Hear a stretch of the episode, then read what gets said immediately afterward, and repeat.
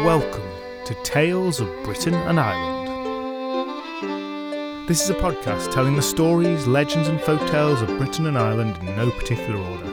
Presented by Graham and coming direct from South Yorkshire, each episode tells a story or selection of stories from all across these islands and throughout their history, followed by a short and decidedly inexpert discussion of the origin and themes of each tale. Before we start the stories today, I'll just say that if you're a regular listener of this podcast, you'll have noticed that it's become a little less regular itself, and I've quietened down somewhat on social media. Life is rather busy right now, mostly in a good way, but I've less time to devote to the podcast than I'd hoped. However, I'm determined to keep releasing about one a month for the time being. I've received some lovely reviews recently, which has given me the determination to keep going. It will continue, and in the very near future, hopefully it'll become a little more regular again. Now, last episode I discussed the City of London at some length, so today, rather than rehashing all that, I'm going to get right on with a few more disparate stories from the greatest city in the land. A place that, according to Samuel Johnson at least, no intellectual man is willing to leave.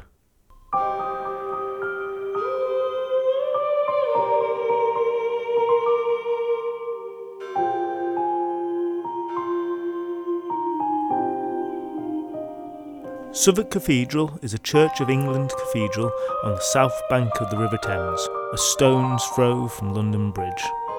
As with many places in London, it has a long and venerable history, and a church has existed on the site in some form or another for over a thousand years, with elements of the current Gothic cathedral dating back eight hundred years or so. It might not be the largest of London's four cathedrals, but it's got a breathtaking vaulted ceiling, huge stone pillars, and a lot of pointy bits, both inside and out. The Cathedral and Collier Church of Saint Saviour and Saint Mary Overy is the place's proper title. Back in the old days of Christianity, the land was awash with saints, practically full up with the blighters, before a drive for quality control, careful vetting and the introduction of strict admission criteria caused numbers to drop off in the eleventh and twelfth century. And according to legend, Mary Overy was one such saint. We go back to a far distant time, before there was a bridge over the Thames in London. At that time, any who wished to cross the mighty river had but two options: to go all the way around, or to avail themselves of the services of a ferry.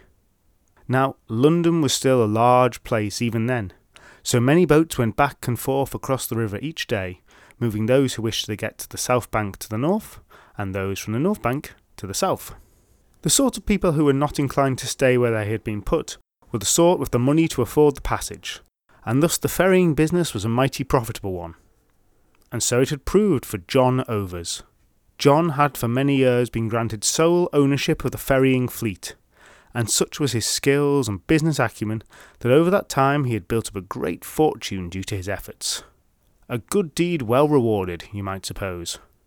And you might also expect that such a successful man would be a happy and generous sort, for great were his wealth and success both. But, on many occasion, a mad desire for money seizes the already rich, and a villain may be forged. In that lust, the pursuit of wealth, which should rightly enable the pleasures of life, the pursuit of wealth turns to an end in and of itself, and an end that can have no end, a craving to possess which may never be sated, not even should the whole world be turned to gold and given to the miser, for then the stars would still twinkle up above, and covetous eyes would turn to them, and the hunger to possess would still burn just as brightly in the damaged soul. Such a soul had John Overs. His house was small and miserable, his garb and manner reminiscent of poverty. His estates and fortune were matched in their extent by his tight-fistedness, and both he and his family lived drab, dreary lives of constant toil. Perhaps his only concession in this regard was towards his one daughter, Mary.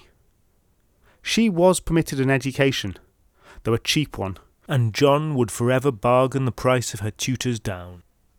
So Mary had had the opportunity to learn a little of life outside the business of her father, and she herself grew to hate his mean ways, doubly so as she reached adulthood, when he made a virtual prison for her, her, his most valuable possession.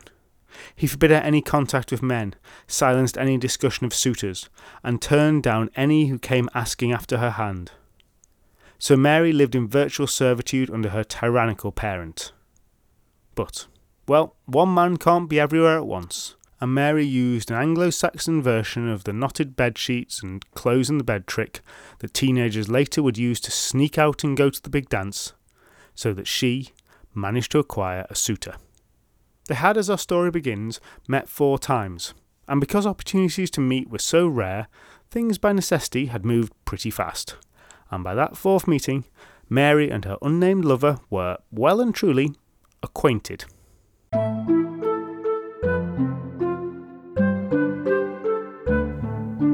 Old John Over remained blissfully unaware, and Mary would count the days down till she could see her lover again.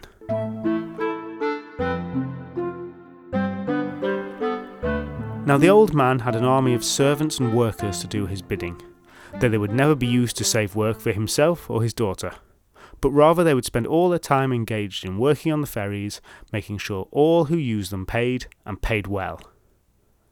The servants, of course, got exactly as little in the way of recompense for their labours as John Overs could get away with. The meals were the cheapest he could find, industrially produced black pudding, purchased at a penny a yard, soups made from the marrows of old bones, and the stalest, hardest bread he could find. Oh, what a paradise it was in this time before unions and minimum wages, when poor, needy entrepreneurs weren't shackled by the interference of government.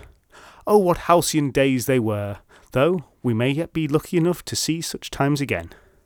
Anyway, to try and keep my biased, freedom-hating, left-wing mischaracterisation of the magic of the invisible hand out of this story, it is worth noting that one advantage of this setup was that no vermin could be found within Over's house, because there was not a scrap left to eat, for even the very worst food was cooked in some manner for his workers, which I suppose demonstrates a real commitment to efficiency and hygiene and environmental sustainability. But, as with all good antagonists, there came a time in John Over's life where his money-making schemes moved from simply the cruel and mean-spirited into the over-the-top pantomime villainous. You can kind of see the thought processes at work when Overs realised that, on the death of someone close, the church encouraged fasting until that person was buried. The cogs went round. What can only be called a scheme came to him all of a sudden. He rubbed his hands together in wicked glee when he considered it.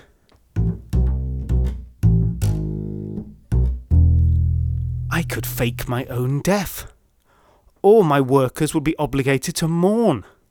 Then, I would simply wake up a day later, declare it all to have been some kind of fainting fit or something of the like, and I could save a whole day's worth of food. Dragon's Den-worthy the idea probably wasn't, though it could have perhaps been successful on an episode of The Apprentice. The once perhaps sound businessman now had a cog distinctly loose in the engine of his mind. John dragged Mary into his scheme, and with great reluctance she found herself helping her insane money-making obsessed father do his insane money-making obsessed father things. Feeling, probably not for the first time in her life, that she was Huey, Dewey and Louie in an episode of DuckTales, she found herself wrapping her dad in a sheet and laying him out as though dead, with candles and incense and the whole thing. She was only too aware that not only was he breathing, but he was finding it difficult not to burst into mad cackling at his foolproof plan. Really, Dad, really, this is never going to work.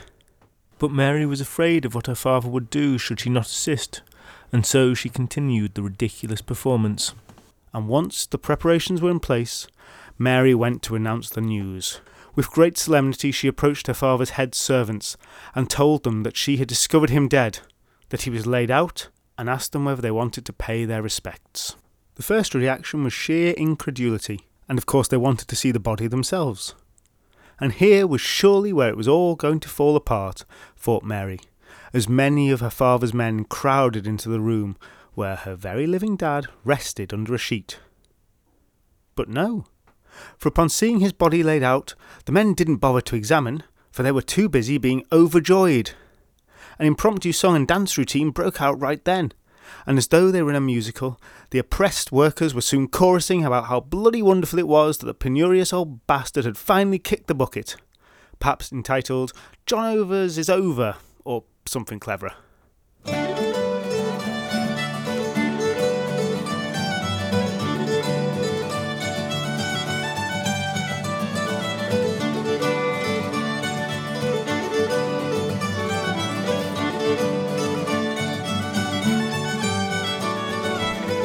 Underneath the mourning sheet, Over ground his teeth in anger. The old man had somehow been unaware of the hatred he inspired. But it didn't matter. Let them celebrate, for they would still have to fast, and so...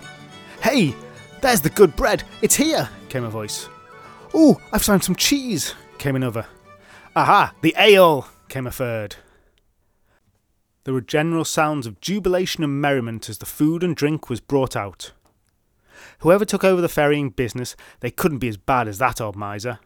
It was time for celebration, and the hungry workers got well stuck into the food they had been denied for so long. "Ah!" With a mighty roar, John started to get up. The party around him turned in horror to see the dead body struggling in the sheet. There was a panic. Not because the men thought for a moment a ruse had been played on them, no, but because the wailing body in its funeral shroud looked nothing so much like a ghost, or perhaps even the devil himself had come to claim the soul that was his.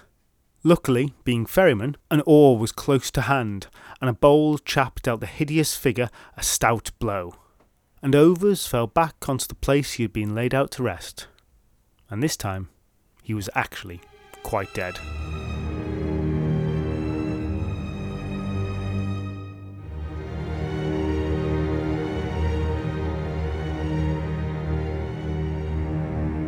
Oh, the semi-ironic punishment that had been dealt to him.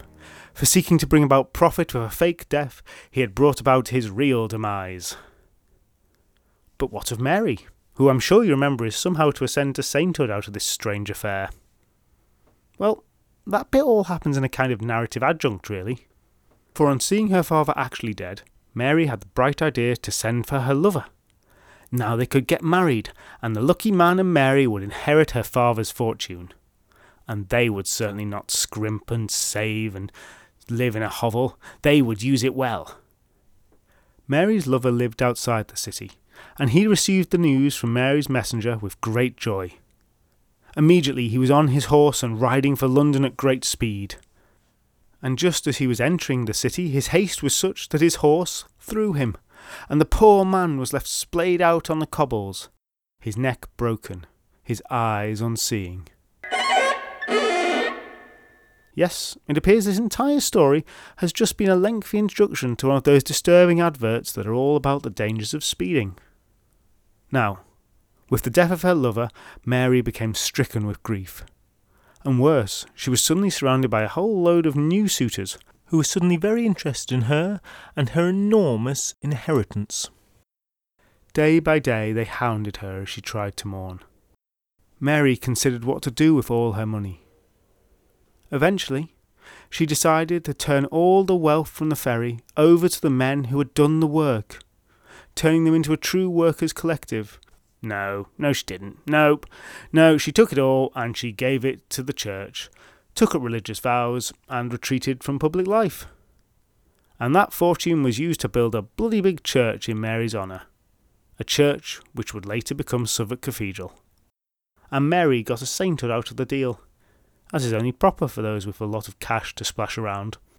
What actually happened to the ferryman, I do not know. But let us hope that their lives were at least a little improved thereafter, at least until the next worst boss came along.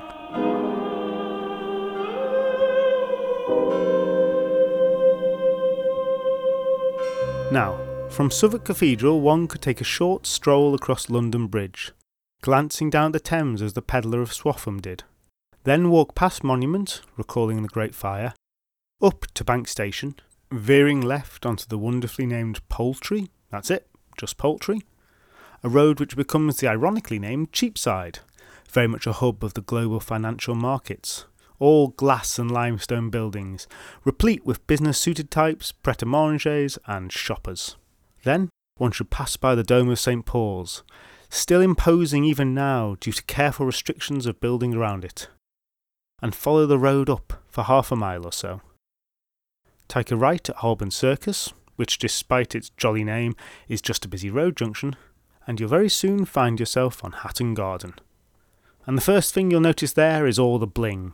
Jewellery emporium, diamond buyers, gem merchants. It's a surprisingly grubby road for a centre of the U K's diamond market, and the place that's wealth has inspired an entire industry of cockney crime capers, both real and fictional, down the centuries and up to today. But we've not come here for tales of the Great Hatton Garden robbery of sixteen seventy-eight, or the two thousand fifteen Hatton Garden safe deposit burglary, or even any of the exploits of Michael Caine.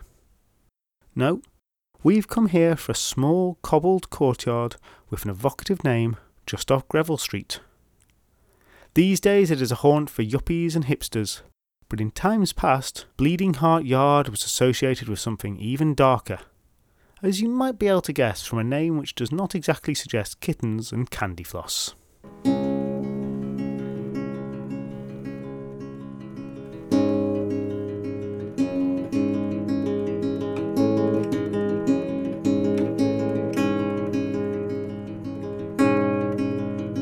It's the sixteenth century, and good Queen Bess is on the throne.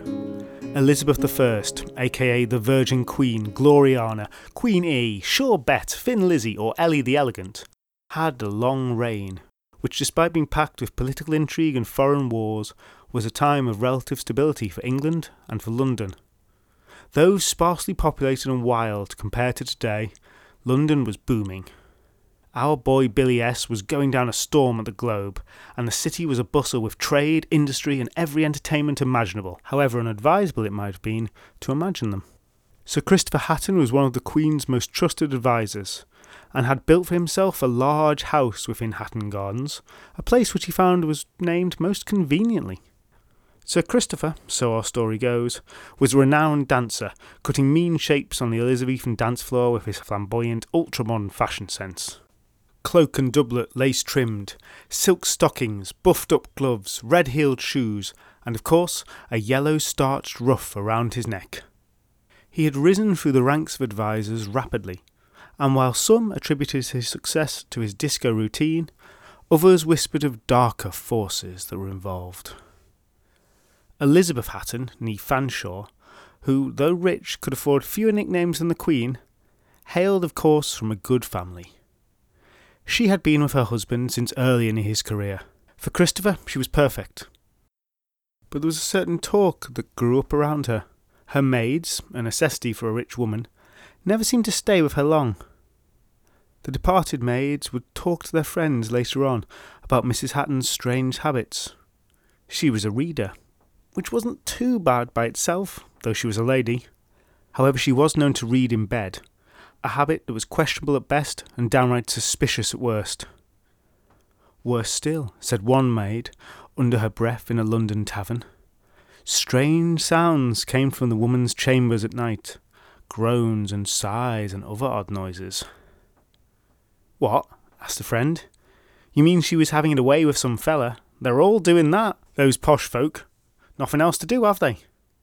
But the traumatised ex-maid fixed her doubting friend with such a stare that the woman soon lapsed into silence. No, no, you think I don't know that?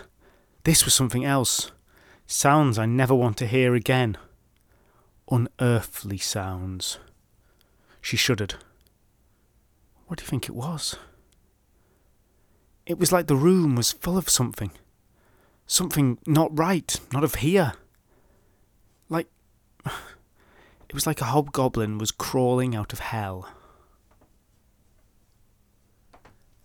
Now the nature of rumours are to spread, and so it was with those regarding Elizabeth Hatton.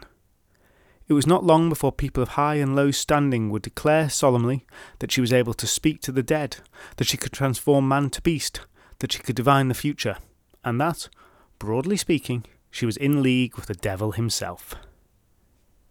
And yet, oddly enough, the cloud of gossip that surrounded her did nothing to her husband's ingratiating himself with all at court, most particularly the Queen, and with his rise to power. Over the years, the Hattons' prestige continued to grow, and they amassed titles and lands and wealth through their intimate connections with good Queen Bess. As men are wont to do, Christopher Hatton flattered himself that it was his charisma, his skill, his breeding and intelligence that had elevated their position so. But on some level he must have known, suspected at the very least. But it's very easy to not know what you really don't want to know, and so he ignored the little hints. The way his wife would carry little bottles of unlabelled concoctions around with her, concealed on her person, only to appear before in a meeting with an important courtier. How his wife would watch carefully as the Queen drank from her goblet. Probably he also had to forget how she'd burst into random fits of evil, witchy cackling. Sir Hatton's cultivation of wilful ignorance was at a truly legendary level. Now the lives of the couple were the very best that Elizabethan England could offer. For food and drink they never wanted, and all the comforts of the pre-modern world were theirs. Though the whisperings continued, no actions were ever taken against them, for they always seemed to have an exceptionally loyal group of supporters at court. For years and years this went on, and so it might well have continued, had it not been for the infernal credit controllers. The bookkeeping in hell was, to put it mildly, a mess. Now you might have supposed that hell was well organised in this department, being stacked with financiers, accountants, actuaries and the like. But the deserving torture of these souls, rather than their gainful employment, distracted from the maintenance of decent ledgers, which wasn't really the forte of demons, who were really more comfortable with the get a fork and stick them with the pointy end part of the job, than with debits and credits and stuff. So it was that an overdue debt had been allowed to sit uncollected for many years without anybody noticing.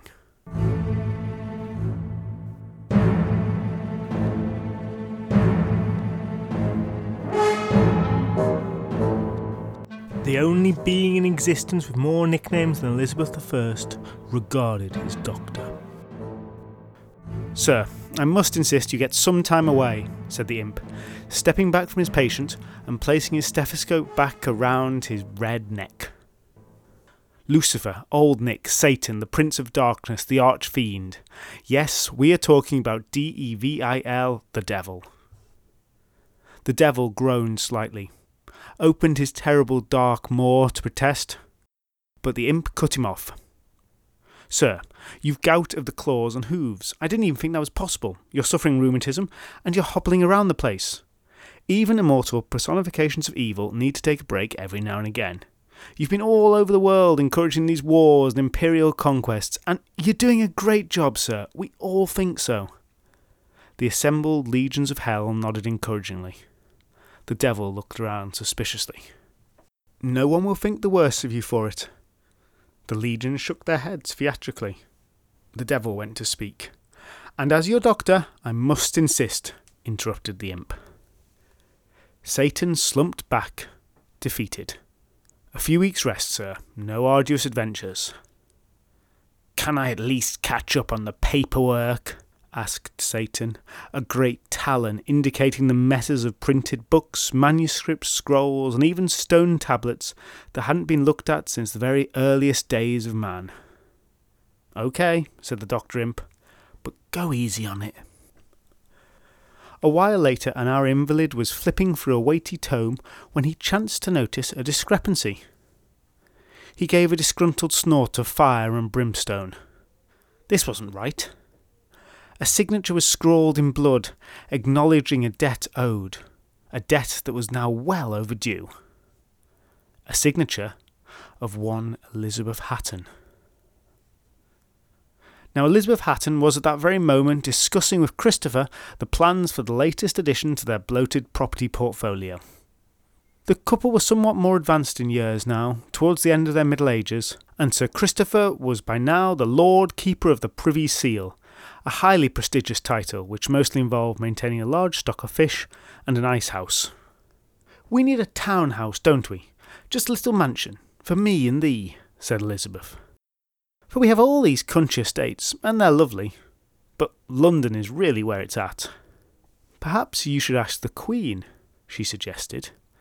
"I'm sure that she will be amenable to the suggestion." "Absolutely positive, in fact." Elizabeth gave a small cackle.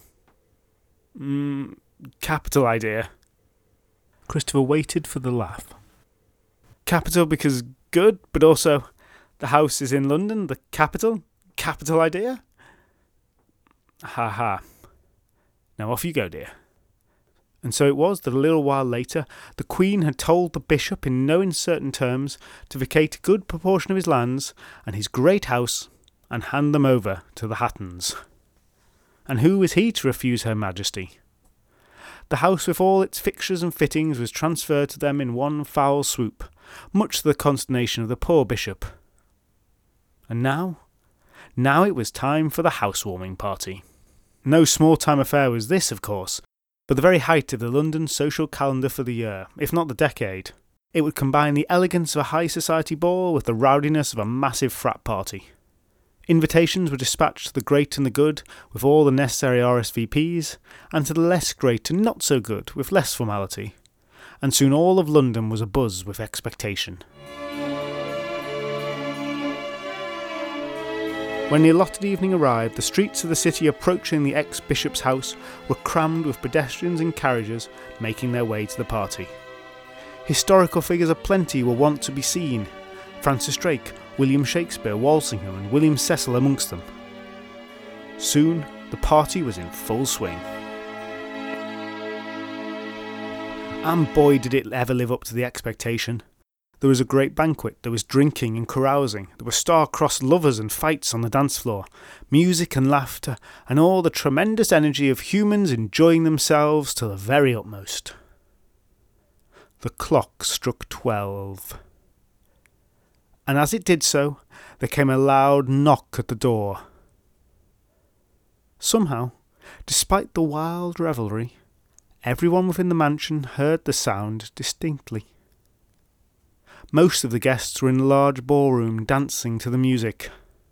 But as the knock was heard, the musicians found themselves suddenly and worryingly unable to play. The tune seemed to disappear from their minds and from their fingers, as though sucked up into some great, awful, silent void. And as the music stopped, the guests fell silent too, and a mighty hush descended upon the crowd, until the whole room, boisterous just a few seconds earlier, was now deathly quiet. From the hallway far below there came the sounds of the large wooden doors of the house being thrust open, and then a noise from the stairs, sounds that were strange to pass to the ears, for it sounded to all the world like a horse's hooves. But surely no horse could ascend that grand staircase. The whole room was waiting, frozen in place. And then the great folding doors were swung open, and into the room, with great panache, danced a figure, dressed smartly as though for the ball, with her rough and pointy shoes and fabulous gloves. And the whole lot of it, every garment, was black, black as night. And on the figure danced, spinning around in pirouettes, leaping across tables and scattering ornate chairs in his wake. He danced to Lady Elizabeth. He stretched a black-gloved, taloned hand out to his horrified hostess and grasped her hand tightly in his. She let out a blood-curdling scream, and onlookers close by saw that the arm of the hand that had been taken seemed to shrivel up.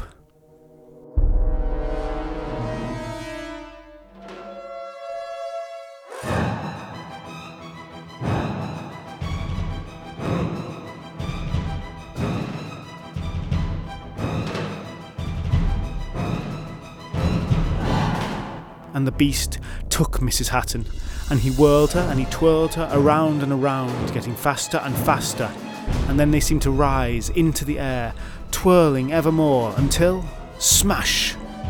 And impossibly, up out of the roof the couple danced, and up further into the night sky, the lady shrieking the whole while. Though it had been a pleasant evening, a huge storm was now in full force, and a gale blew in through the hole in the roof, bringing rain with it, and the combination soon extinguished all the candles. Lightning forked down and thunder crashed all around the house, and a great panic suddenly possessed all the guests, who found they could move again. And move they did. Away from that cursed place they fled in all directions, until, soon enough, the storm-wrecked house was in darkness and completely abandoned. When the bravest of the people returned in the daylight, the interior of the wonderful mansion was completely wrecked. Of Lady Hatton there was, of course, no sign at all. But, out in the cobbled courtyard, by the pump, a discovery was made. For there, on those cobbles, lay a human heart, and improbably, impossibly, the organ was still beating, blood pouring from it almost endlessly.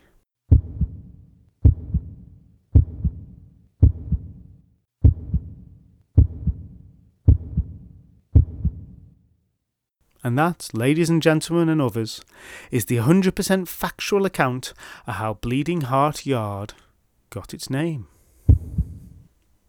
One more short story left for this London episode. And as per last episode, we'll be turning our attention away from the shining spires and elegant buildings of the city, and sinking down, down to what lies beneath. Now, it's not just the railways that lie beneath the feet of Londoners going about their business. For one of the key things that helped make the nineteenth century city the marvellous metropolis of the modern age also lurks beneath those streets. In fact, London sewers can themselves genuinely be considered a marvel of modern times. Thousands of miles worth of pipes carry shit and water out of the city, a vast infrastructure of sometimes surprisingly beautiful architecture.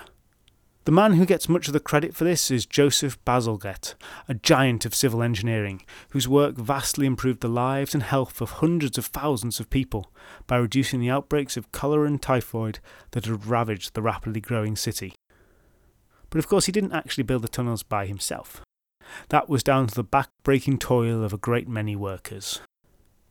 Now legends attach themselves to both the new sewers and the dirty, rubbish-filled underground rivers that had served as sewers before those shining new ones were built.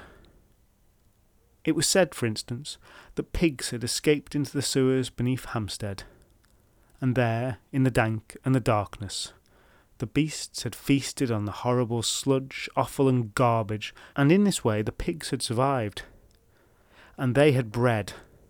And in time this race of subterranean swine grew fat and large and ferocious. Huge and black, it was predicted that one day these monstrous creatures would burrow out of the road under Highgate Archway and run amok in the city. Now the young Jerry Sweetly had heard the legends of the pigs, of course, but he'd been around the sewers long enough not to believe them. If they were down there, he'd have seen them. There were creatures that lived down there, of course. But the rats, though ubiquitous, mostly left men like Jerry to their own devices, and people like him returned the favour, giving the rodents a respectfully wide berth. Sweetly, though still a young man, had worked in the sewers for many years. But this was not a steady job with an employer, you understand. For Sweetly was what was known as a shoreman, or a tosher. A tosher was someone whose work consisted of scouring the sewers of London for valuable items that had made their way down there by accident. Jewellery and money could sometimes be found in the piles of muck, and the right find could set a man up almost for life, though very few were so lucky. The work was the most disgusting and horrible sort, sorting through piles of excrement for just the possibility of a meagre earnings. Many a day Jerry Sweetly would come away from hours of labour with nothing to show for it. And even when he did, it was only enough to keep him going for a day or two. Being a sewer scavenger was a difficult, dangerous life and no mistake. But tonight, James Sweetly was out of the sewers. Things had gone well recently, and this young man was now a young man about town with a bit of cash. As soon as he had the money, he knew exactly what to do. Open a savings account, speak to an independent financial advisor, invest in a pension, or alternatively, he could get straight to the nearest pub and get the drinks in.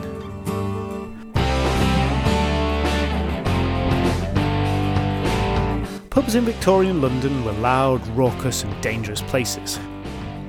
Jerry, of course, was used to danger, and the tact to be found in the pubs was far preferable to the sewers. She was also used to danger. She wasn't familiar with the pub, but she was familiar with Jerry. She had watched him for a while now. And that night, as the young man celebrated his recent modest good fortune, she followed him into that place. You might have thought that a young, beautiful woman would have attracted the wrong kind of attention in a place like that. And many might have. But the lecherous men who cast their eyes upon her found themselves strangely disinclined to approach. There was something about how she carried herself, something about her eyes, her eyes that seemed to glow, something in the easy confidence of her sure smile. So it was that she could easily make her way through the drunken throng, as people parted to let her past. Her destination, her target, was that young man she knew well. Tonight was getting better and better, thought Jerry Sweetly, as he turned to see the woman approach him with a smile on her face and a certain look in her eyes. And though he didn't know why it was happening, he was not one to let an opportunity like this pass him by. So Jerry and the mysterious woman fell into fun conversation. The eager, loud kind, where the words aren't so important as the person saying them, and the unsubtle body language of two people signalling their attraction to each other is the most important part of all. They were flirting outrageously, basically. And so one pub was quickly followed up by another, and then another, and then the strange, excitable woman suggested they move on to the dance halls. The evening became a frenetic blur of drink, music, dancing and lust, until finally Jerry and her unnamed woman had found a quiet space in a warehouse to give way to the passions that had been bubbling away since they first met a few hours previously. Look, I'm not going to go into details here, but let's just say that everything was going fine. Better than fine, in fact. Really well. When the woman unexpectedly bit Jerry on the neck. And not a lover's bite, but a searingly painful, surprisingly sharp and deep bite that went through the shirt that he was wearing. Instinctively, Jerry knocked the woman off of him. But as the blow landed, should have landed, all of a sudden there was nothing. His senses befuddled with alcohol, the confused man propped himself up on his elbows, looked around, blood dripping from the gash in his neck. The huge, silky-furred rat looked at him. It looked somewhat irked. And as it opened its mouth to speak, Jerry saw the piece of his shirt fall from its jaws. "Ah, Tosha, thank you for this evening. My gift to you is good luck in the sewers, but you'll have more to pay for it still." And then the rat left. The stories came back to Jerry then. The Rat Queen, undisputed ruler of the sewers. Occasionally, for reasons best known to herself, she would transform herself in order to take on a human lover, one of those she had seen at work. Her strange animalistic magics were whispered about in legend. She promised both reward and danger. And so it proved to be for Jerry, for from that day forth his good luck in the sewers continued unabated, and he was forever finding the most valuable artefacts in the muck, even if others had recently been over the whole area. Whenever he saw a rat from then on, he'd stare a little harder at it, see if somehow he recognised it as her. But he never did come across her again. And though he continued to be respectful to all the rats from that day forth, it did not prevent the curses that seemed to strike those he loved. His first girlfriend died in childbirth. A second wife, after having many children, fell into the Thames and was tragically and brutally crushed by a barge. But the strangest legacy of all for Jerry was in one of his children. For in a way that defies typical understanding of genetics, one of his children came to be marked by his encounter with the Rat Queen. For when his first daughter was born, she had one blue eye and one grey, and from the youngest age she had remarkably good hearing. Strangest of all, even though her mother died in the river drowning, Sweetly's young daughter grew up with no fear of water at all, and it was reputed that by strange means, Sweetly's encounter had made his strange rodent-marked child entirely immune to drowning, which is, especially odd as that is not something that rats are renowned for at all. But apparently, that is how the magic works.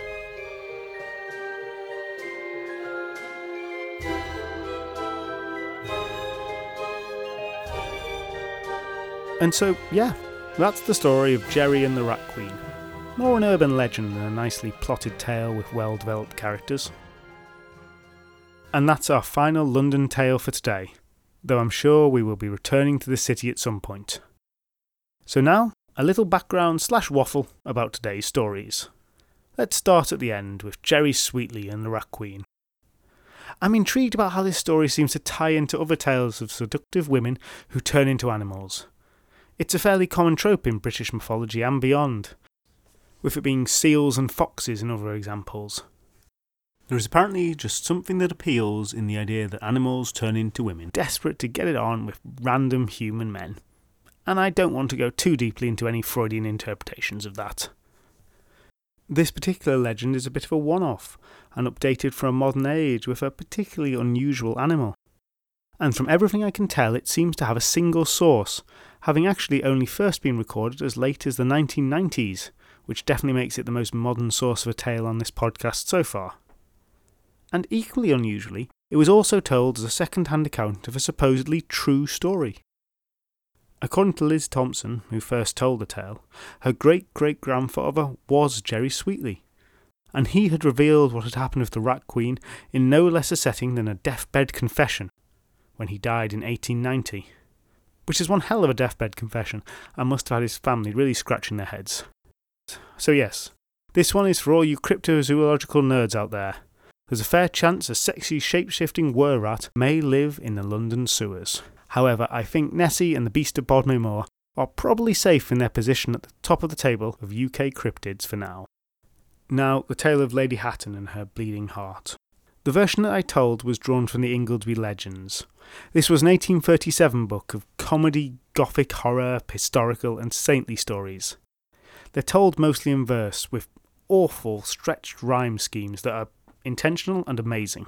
We covered a tale in the podcast before, check out episode ten, The Hand of Glory, for a bit of an overview of this book. But the legend itself had clearly been doing the round a bit before then, and most famously it crops up in the Dickens novel Little Dorrit. Now, there are actually two versions of the tale in circulation, one of which is the witchy devil one that I've just told, the other of which is less fantastical, whereby Lady Hatton was having it away with the notorious Spanish ambassador who attends the ball. She is said to have left with the ambassador, or Señor Gondomar, and her body is found torn limb from limb, with the heart still pumping blood onto the cobblestones, rather than merely the heart itself. I far preferred the more over-the-top devil version of the story, pretty much because it's so silly. Now, the whole thing has been cobbled together from lots of historical figures who did live around the same time, though bits that are true, Christopher Hatton's nicking of Ely Palace is about the only really substantial bit. And of course, Queen Elizabeth the First did have a lot of nicknames. According to Wikipedia, the actual name for Bleeding Heart Yard probably comes from a nearby pub, whose grisly pub sign showed the heart of the Virgin Mary being pierced by swords, which, aside from being pretty damn metal, used to be a common depiction of Mary and the sorrows she suffered in her life, because Catholicism loves itself a bit of gore. And what of Southwark Cathedral and our Saint Mary Overy? Well, oddly enough, there's a good chance that Mary Overy didn't exist at all. This precursor to a Scrooge story seems to have been a bit of a back formation. It seems likely that Overy actually just meant over the river. So the church, which was the predecessor to Southwark Cathedral, was simply known as Saint Mary's over the river, with no Mary Overy necessary to explain all that. There's a plaque telling the legend of the cathedral by it today, and the version I've told comes from a pamphlet first published in seventeen forty-four, grandiloquently entitled The True History of the Life and Sudden Death of Old John Overs, the Rich Ferryman of London, showing how he lost his life by his own covetousness, and of his daughter Mary, Reeve, who caused the Church of Saint Mary Overs in Southwark to be built. Wow. That is some title, and those guys, seriously, had never heard of spoilers. Anyway, it's clear that the legend has some pedigree, going back several hundred years. but where exactly it first comes from I can't quite find out. Now, it does bear some similarity to other stories of misers getting their comeuppance. I do like how the story is ridiculous and contrived, though the moral of the story is presented as being about the evils of money-making. Really, it's more about being a careful road user and not faking your own death. Now, we've reached the end of the London legends for now, and I hope I've really laboured the point that myth and magic are not just rural affairs. In these two podcasts, we've heard tales of prophetic dreams of London bridges, underground tunnels haunted by magical rats, giant pigs, and the ghost of an Egyptian princess, a saint with an awful father, a violent Elizabethan Wonder Woman, and the slow to collect accounting in hell. And we've barely scratched the surface, having even managed to miss out the Tower of London and not mention the creatures that lurk in the Houses of Parliament. This great city at the heart of the U K, and yet somehow removed from it, has many more odd stories to offer up, and we'll try to cover more of them in time. But for the next episode, we're leaving urban living behind, and we're firmly back in the sticks with a story from Lancashire. You can follow Tales of Britain and Ireland podcast on Twitter, Facebook and Instagram. There's also a website, tales of britain and ireland dot com, where there's a page for each episode which contains more information including illustrations, asides and recaps, along with other additional bits and pieces to explore. The intro music was written and performed by Alice Nichols, and you can find all the other musical credits on the episode page on the website. If you enjoyed this podcast, then please do share it with others or give it a review, as those really are the best ways to help us out. You can also join Tales of Britain and Ireland on Patreon to get extra members' episodes. Thank you so much for listening, and I hope you'll join me again soon.